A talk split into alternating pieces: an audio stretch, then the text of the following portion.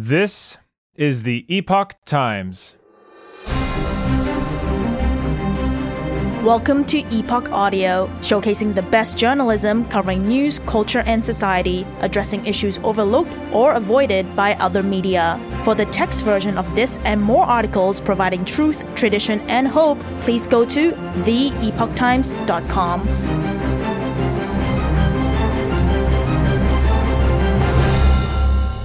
You Can't Eat the GDP by Jeffrey A. Tucker.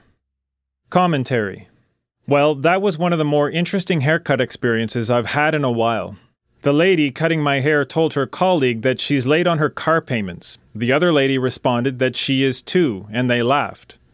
The second, however, pointed out that her car is broken and she can't afford the fix. Then someone else chimed in that his car had been in the shop for weeks and he couldn't get it out. Then another said her car insurance payments had gone up and that she was considering moving just two blocks over to escape the high premium district. I finally just interrupted these tales of woe and asked a normal question What's going on around here? Someone said, We're out of money. Then everyone agreed.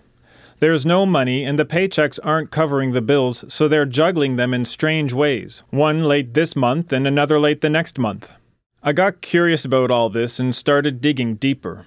Are these loan rates adjustable and so changed with the new rates? No, that's not the case.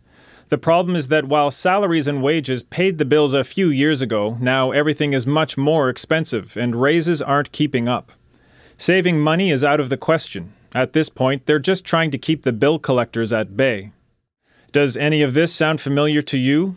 I would bet it does. It's a normal experience these days, such that the middle class is being squeezed from both ends. They're deeply in debt, but can't sell cars or homes because they would have to acquire new ones and take on debt that's much more expensive, so they hold on to what they have. In real terms, everything is vastly more expensive today than it was three years ago. I've never heard such conversations in a haircut place before. People are very open about this because they know that other people share the same issues, thus removing the shame. It's a shared plight. Meanwhile, you have the major media out there saying that the economy is red hot and growing robustly. At this point, we have to ask growing for whom?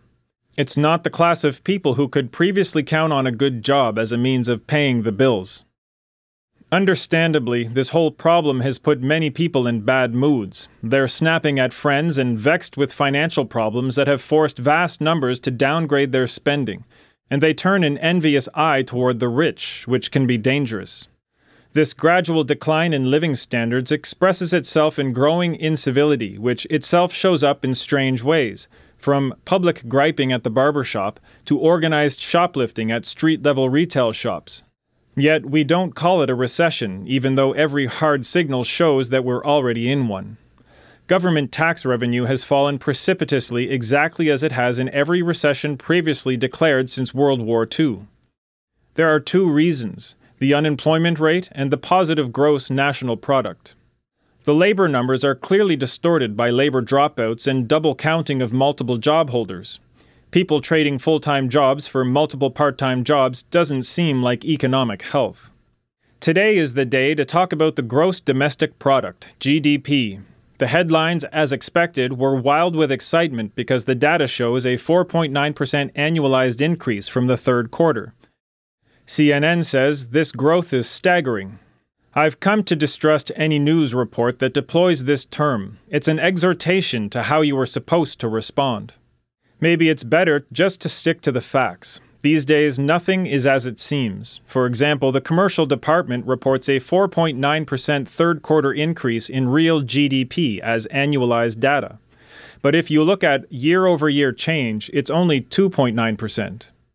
Let's take a closer look at a chart from Federal Reserve Economic Data, or FRED. We're looking at real gross domestic product and gross domestic product from the first quarter of 2020 to the third quarter of 2023. What goes into the calculation of the GDP? The formula is the sum of consumption, C, investment, I, government expenditures, G, and net exports, X minus M. C is a calculation of consumer spending, but it doesn't include growing debt. Investment is what businesses spend on plants, research, equipment, and so on. Both fundamentally depend on accurate collection techniques, and those have been broken for years. As for expenditures, that's government spending, and that's absurd. Government spending detracts from wealth creation. Only the most die-hard Keynesian fossil would believe otherwise, and yet this fallacy continues. And the trade data are skewed by a weird mercantilist bias that supposes that exports are always good and imports bad.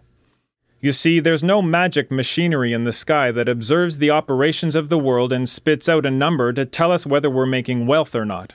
These huge aggregates are always garbage in and garbage out. They're also seriously subject to political manipulation, and I swear that no presidential administration has toyed with this trick more than the Biden administration.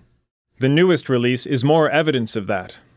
A closer look shows two large drivers more consumer spending, which is hardly a surprise given things, and a very large increase in government spending at the federal and state levels.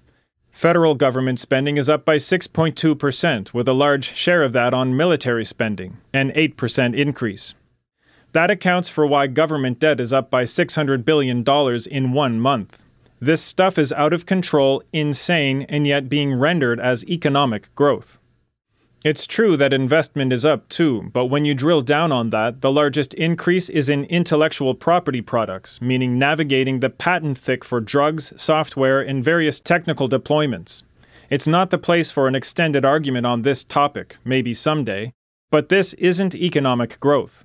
It's a cost of regulation, as anyone in the affected industries can tell you. It takes some extreme juggling to re render this mess as a contribution to national wealth. As for consumer spending, it's up, but check it out. Personal for the quarter is down to 3.8%, which is extremely low. It's all the more alarming that this happens in the presence of far higher interest rates. You can get paid now for saving money for the first time in a decade and a half.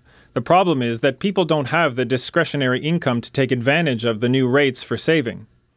And speaking of disposable income, here's a devastating detail that isn't in the government's statement and not even in the main tables. You can only find it listed under Addenda. Disposable personal income is fully negative, falling by 1% for the third quarter. This nasty little fact isn't reported in any news stories that I've seen, and that's because the Bureau of Economic Analysis didn't happen to put it in the release.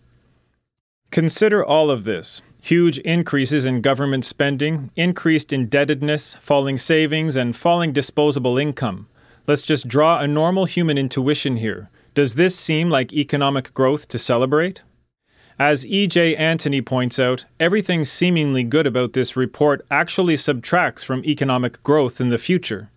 I'm coming to believe that you can learn far more about economic realities from listening carefully at the barber shop than you can from reading releases from statistical agencies.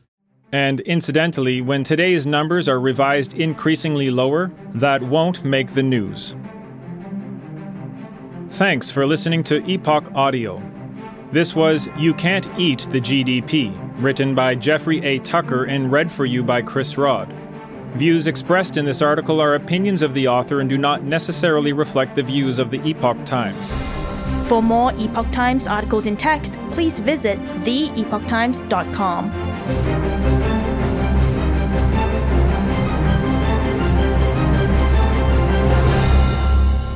This is the Epoch Times.